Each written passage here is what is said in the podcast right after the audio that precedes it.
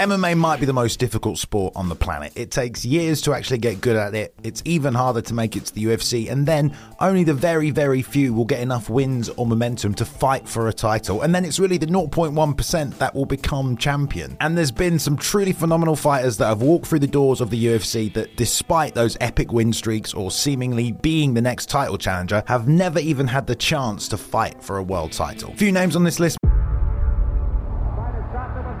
before history is written, it's played. Before it's frozen in time, it's fought one shift at a time. Before it's etched in silver, it's carved in ice. What happens next will last forever. The Stanley Cup Final on ABC and ESPN Plus begins Saturday might surprise you, but you should probably get ready to shout out your favorite, most underrated UFC fighter. Right, fall is here, everybody, and not unlike the summer, you're probably going to need some new t shirts, aren't you? Ooh, how about a nice hoodie? Well, you can get all of that and more, of course, at our sponsors, True Classic. Everything they make, they do with premium fabrics, okay? So not only will you look good, but they all do feel really nice as well. They're doing a deal for you guys, okay? Listen up 25% off your first purchase at trueclassictees.com.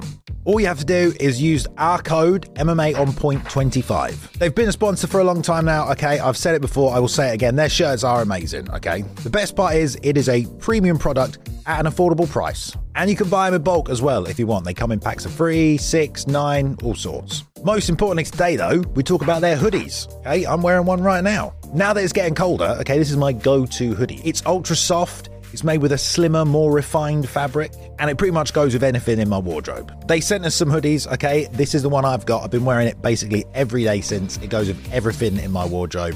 It's perfect, and you always need a hoodie in the cold months, so you go get one right now. All their clothing is basically designed to be as versatile as possible so it can fit in with whatever your lifestyle might be. So you can look and feel your best all damn day. And they are so committed to their products, they even have a 100% risk free guarantee and an easy returns policy. So if you're ready to make an autumn upgrade, go and check out trueclassictees.com. Make sure you use the code MMA on point 25 and you can save 25% off your first purchase. Like the hoodie, mate.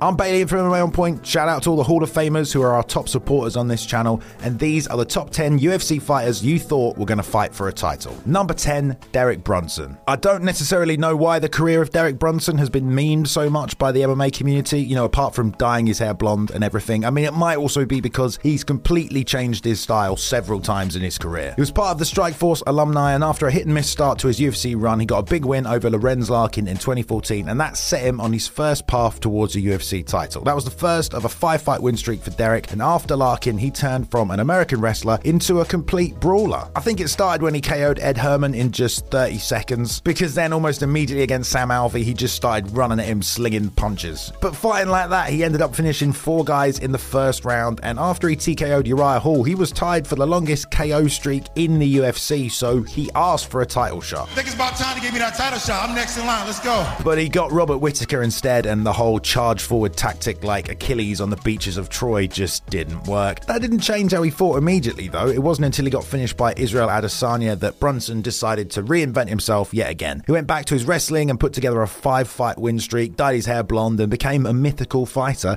and that took him to the number four rank in the middleweight division. He had then what was basically a title eliminator against Jared Cannonier, but unfortunately got finished in the second round, and that was as close as the blonde bomber ever got to the title. Number nine, Travis Browne. There's been a few guys at heavyweight who've shown up in the UFC undefeated and seemed destined to fight for the title and never quite made it. It's not necessarily an uncommon story, but Travis Browne's just hits a little different. You might know him now as Ronda Rousey's husband, but at one point he was one of the best UFC prospects of all time. He was six foot seven, a former basketball player, so he had great movement, had a great physique to be a long, rangy, powerful striker, and that's exactly what he was. He had zero martial arts experience when he discovered BJJ at just 26 years Another day is here, and you're ready for it. What to wear? Check. Breakfast, lunch, and dinner? Check. Planning for what's next and how to save for it? That's where Bank of America can help. For your financial to-dos, Bank of America has experts ready to help get you closer to your goals. Get started at one of our local financial centers or 24-7 in our mobile banking app. Find a location near you at bankofamerica.com slash talk to us. What would you like the power to do? Mobile banking requires downloading the app and is only available for select devices. Message and data rates may apply. Bank of America and a member FDIC. Old. And in basically one year, he got to the rank of purple belt and won nine pro fights on the US regional scene. And then he even made his UFC debut and scored a first round knockout. Yeah, not bad for your first year ever in martial arts. After two years in the UFC, he was 13 and 0 and had moved to work with Greg Jackson at his gym. Now, this was some planetary alignment shit. But then came along TRT Bigfoot, who KO'd him in a crazy upset. Damn, okay, well, I guess maybe Travis needs a bit more time before he's a UFC title challenger. Except in 2013, the next year, Travis had maybe one of the best heavyweight years ever. He knocked out three MMA legends back to back, all of them in the first round, and every time he won knockout of the night. He got his title eliminator against Fabricio Werdum, but before that fight was when he switched camps to the Glendale fight team under Edmond Tarverdyan, and yeah, it was all downhill from there, basically. Travis only won two of his next seven fights before retiring in 2017, never quite making it to a UFC title shot. Number 8, Cub Swanson. A perpetual staple of both the WEC and the UFC featherweight division, Kevin Luke Swanson has been a pro now for 19 years, has put together multiple win streaks, tied second for the most knockouts in featherweight history, and has got himself in the UFC Hall of Fame. But like everyone on this list, surprisingly, he never fought for a UFC title. After a pretty decent WEC run, apart from the 8 second Jose Aldo loss, he made his UFC debut against Ricardo Lamas, but he was submitted by the bully. But that's when Cub probably went on the best win streak of his entire career. First, he TKO'd George Roop, then got a knockout of the night against Ross Pearson with a crazy finishing sequence. Then he took out Charles Oliveira and Dustin Poirier, which have both aged super well, and then added Dennis Siver and Jeremy Stephens, which were both fight of the nights, and that made it a six fight win streak, putting him at number two in the featherweight division. But both Ricardo Lamas and Chad Mendes were waiting in line to get shots at Aldo, so he didn't get his chance to fight for the belt. It was booked instead against Frankie Edgar, who hadn't lost to anyone at 145 apart from Aldo, and he took Cub to school. Killer Swanson put together another four fight win streak in 2016, but despite him always being one of the best 145ers around, he could never quite make it to a UFC title. Number seven, Ryan Bader. It's kind of weird, isn't it? Like you hear the name Ryan Bader and you think UFC title challenger, but even though we got super close a couple of times, he never actually got to compete for the belt. He won the Ultimate Fighter season 8 in 2008, and then four more wins after that. He had to take on Jon Jones and got battered by the future GOAT. After that, he was only fighting the best in the division, and you know they were all pretty good. And maybe it was a bit too soon for him. He only went three and three over the next three years, and then after a tough loss to Glover Teixeira, he managed to reinvent himself once again as a title challenger. In two years, he beat five light heavyweights, including OSP, Phil Davis, and Rashad Evans. That's when he was even linked to a fight with Daniel Cormier. They said, Daniel, what do you want? I said, I want the easiest fight in the division. I want Ryan Bader. But DC never fought Bader. He fought Gustafsson, who was coming off a loss. And Bader, well, he had to fight Rumble Johnson, and he got flatlined in 90 seconds. I think Ryan had enough of the UFC after that, and after two more wins, packed up his bags for Bellator after eight years in the promotion. Number six, Karo Parisyan. When the UFC was just picking up steam in the early days and the welterweight division had slowly been filling like an hourglass full of sand, among them was Karo Parisyan, who'd been a pro since 1999, had fought all across the US, and was a product of the MMA Armenian judo world. He did great at first, but then lost a tough decision to GSP, but then he went to the WEC, won the welterweight championship, and came back to the UFC ready to do the same thing. Across the next two years, he knocked off the top welterweights in the division Nick Diaz, then lights out Chris Lytle and Matt Serra, before capping off with a TKO of Nick Thompson, who had been on an eight fight win streak. It seemed like the Heat was on the verge of a shot at the champion. But Hughes fought a 39 year old Royce Gracie, and Karo lost the undefeated Diego Sanchez in the 2006 fight of the year. But he got three more wins in less than a year, and now maybe Parisyan will get a second chance to make it to the title shot. Except, oh wait, they did that season of The Ultimate Fighter where the winner got a shot at GSP, and that was Matt Serra. Karo fought Thiago Alves a few months later, and he was TKO'd. And, you know, despite all his experience, could never quite make his way into title contention. Number five, Askar Askarov. Of all the advantages you can get inside the MMA cage, I don't think many people would say that being deaf is one of them. But that's not the case, according to Askar Askarov. Now, obviously, growing up with only 20% of your hearing is going to force you to deal with numerous struggles throughout your life. And Askar has said it's hardened him, but also gives him an advantage in his fights because he can stay incredibly calm. Whatever the case, not only did Askar win a gold medal at the Deaf Olympics, but across the first five years of his career went 11 0. He won the ACB Flyweight Championship. That got him into the UFC, and considering the flyweight division isn't the most stacked, let's be honest. Him arriving as an undefeated Russian wrestling prospect meant that a lot of people already thought he might fight for a world title. After a split draw against Moreno in his debut, he set about the rest of the division decisioning in not necessarily the most fun fashion. Tim Elliott, Joseph Benavidez, heck, even the current champ Alexandre Pantoja. After he beat Joby Wan Kenobi, he moved up to the number two spot in the flyweight division. I mean, that's pretty much a guarantee you're gonna fight for the world title. But Askar had another problem to deal with. He unfortunately just couldn't always make weight. He actually missed by one pound when he fought Joby and then had to pull out the day before the fight with Brandon Royval because he couldn't make weight. Perhaps if that hadn't have happened, as a number two guy, he would have gotten his shot.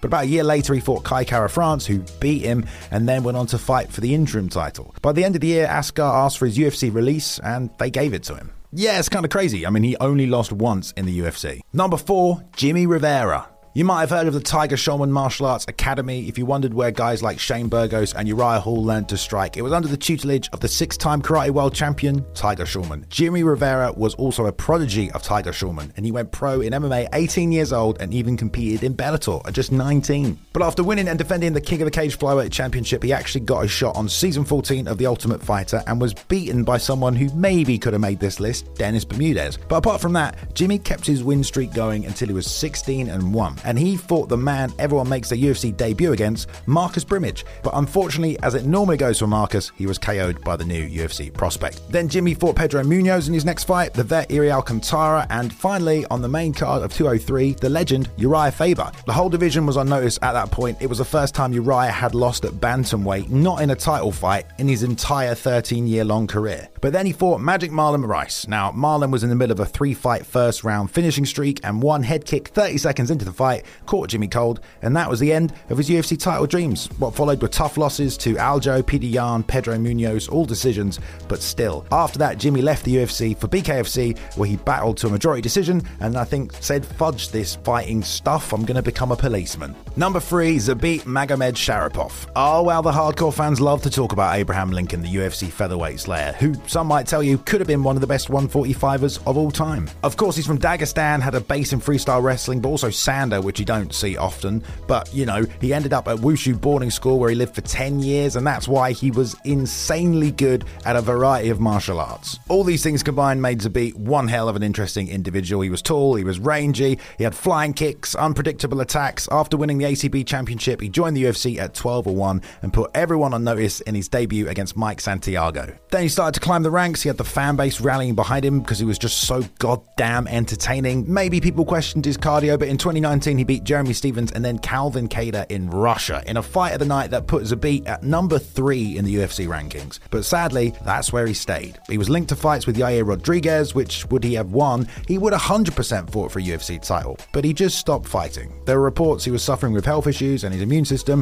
and his return was teased in 2021, but sadly, we never saw Zabit compete again. Number two, Phil Davis. I think any fighter that was an American college Division 1 wrestling champion that transitions into MMA gets heaped with pretty high expectations. Phil Davis joined that club and then he joined the elite fighters at Alliance MMA and even went on to win a gold medal at the World Jiu Jitsu Championships when he was a blue belt. That all helped him get into the UFC at just 4 0, where he was immediately met with killers like Brian Stann and Alexander Gustafsson and he cut through them. His grappling was kind of sensational. In just one year, he'd won four UFC fights and then was matched up with the legendary younger Nogueira brother, who was still highly touted, and Phil beat him. And then the UFC already put him in a title eliminator against Rashad Evans. Now, at the time, Sugar was 16 and 1. He'd only ever lost to Lyoto Machida, okay? So it was a big fight for Phil and his chance to fight for a belt just two years after making his UFC debut. But he couldn't get it done. Rashad was too much for Mr. Wonderful and he went on to fight Jon Jones for the belt. Phil went back to the division though and won another three fights, including beating the former champ Lyoto.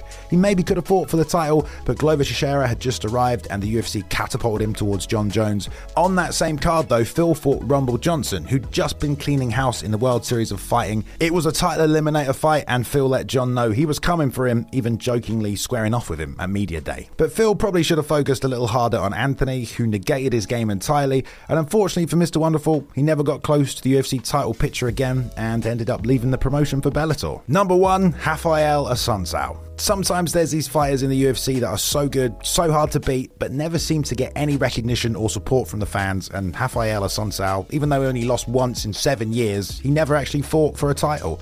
Why? Well, for one, you know, he didn't speak English, so I don't necessarily think that helped connect him to the fans. I think some of you probably don't even know who this guy is. And he was also, you know, just a little bit boring. In 12 UFC wins, he only has three finishes, but you can't really deny that he did put together the type of win streak that would usually see someone fight for a UFC title. In 2011, he started a five year unbeaten streak. That's seven wins at a time when the bantamweight division didn't even really have that many challengers. Sometimes it wasn't his fault, like when he was ranked number three, he was supposed to fight ranked Francisco Rivera, but Rivera pulled out, so instead he fought Pedro Munhoz, who was making his debut and wasn't ranked at all. He was then actually given a title shot against Renan Barao, but he had a lingering injury and so turned it down. That's when TJ Dillashaw stepped up. We know what he did to Barao. But even now Dillashaw was champ, Assunção had beaten him not even that long ago. And even though he hadn't lost, he still moved down a spot in the rankings. He then went on to dominate Bryan Caraway, but broke his ankle in training and ended up sitting out for almost two years. In that time, Dominick Cruz came back to the division and won back his title. Assunção then finally rematched TJ at UFC 200, but he lost. What happened next was even crazier. He was ranked number four and won four fights in a row, but didn't get a title shot. He just went from rank number three to rank number four, back to three, over and over again for two years while TJ and Cody fought for the belt. He didn't lose, he'd lapped the division, and then he had to refight guys he'd already beaten, like Marlon Moraes, and he lost in the rematch in the first round. Unfortunately for Assunção, he was just in the wrong division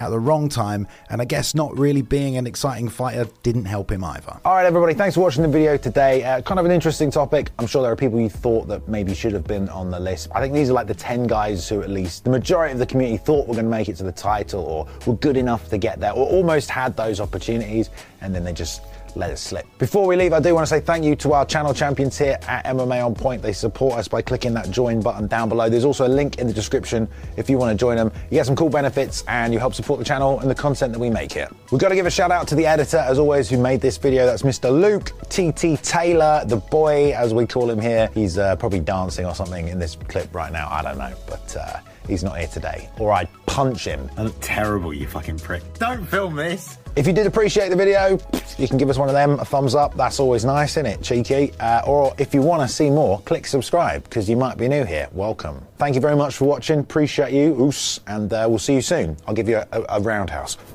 that wasn't very good, was it? That's perfect.